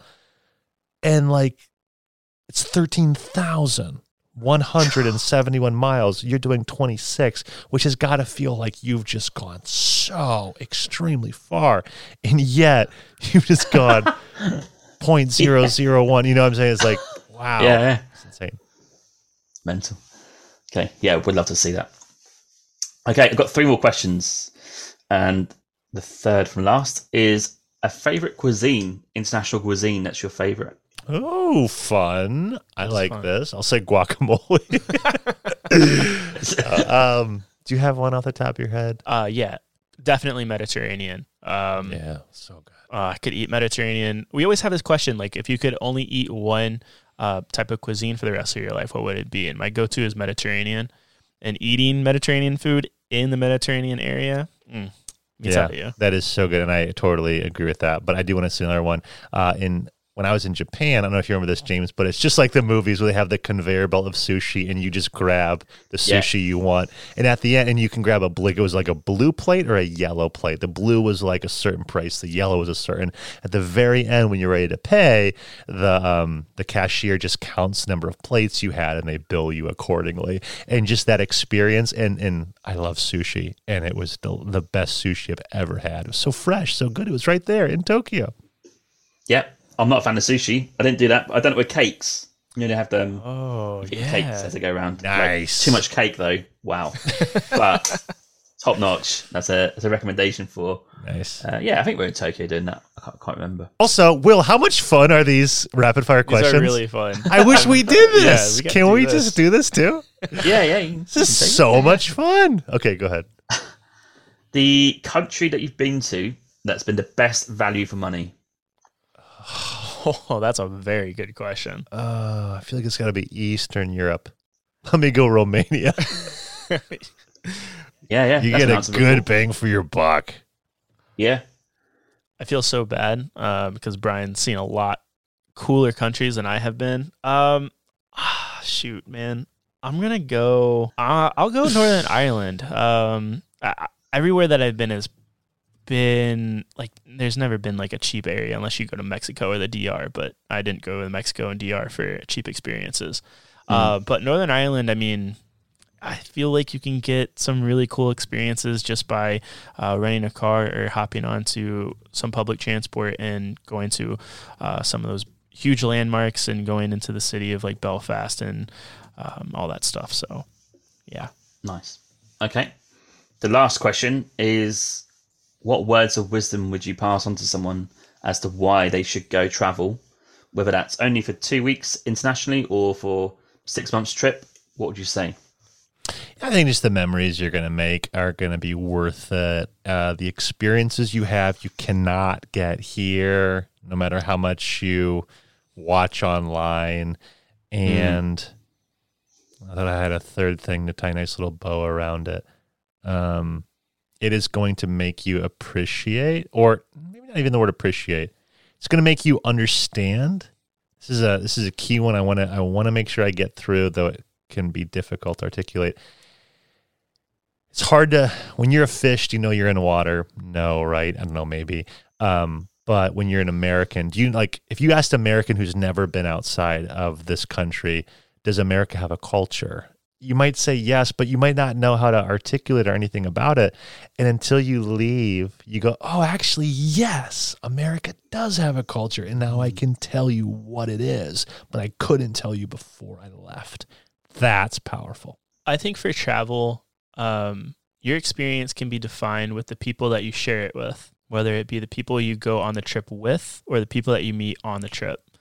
Um, for me, the things that I remember in my travels are not the landmarks. Uh, granted, I, I remember them, but um, they're not the first things that come to mind. Mm. They're not the the shops that I went to or the restaurants that I went to. It's the memories that I share with the people. It's it's it's Brian playing the piano in, in downtown Reykjavik. It's uh, smoking hookah in Jerusalem. It's sharing a hot tub with Icelanders.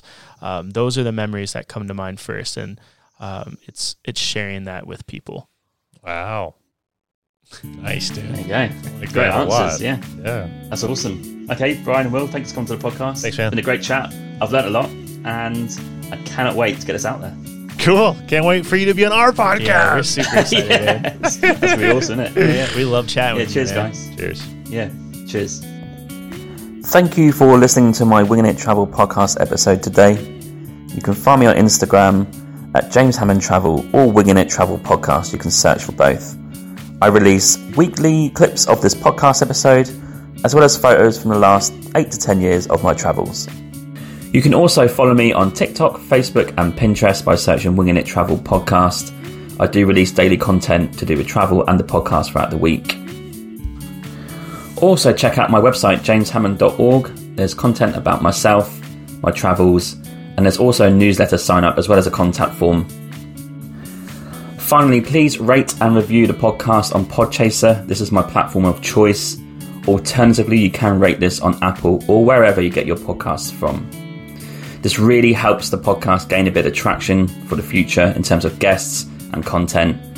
And I'm glad to see that you guys are listening out there, reviewing it, and enjoying the content so far. Stay safe, stay humble, keep listening, keep traveling, and I'll catch you soon. Cheers, James.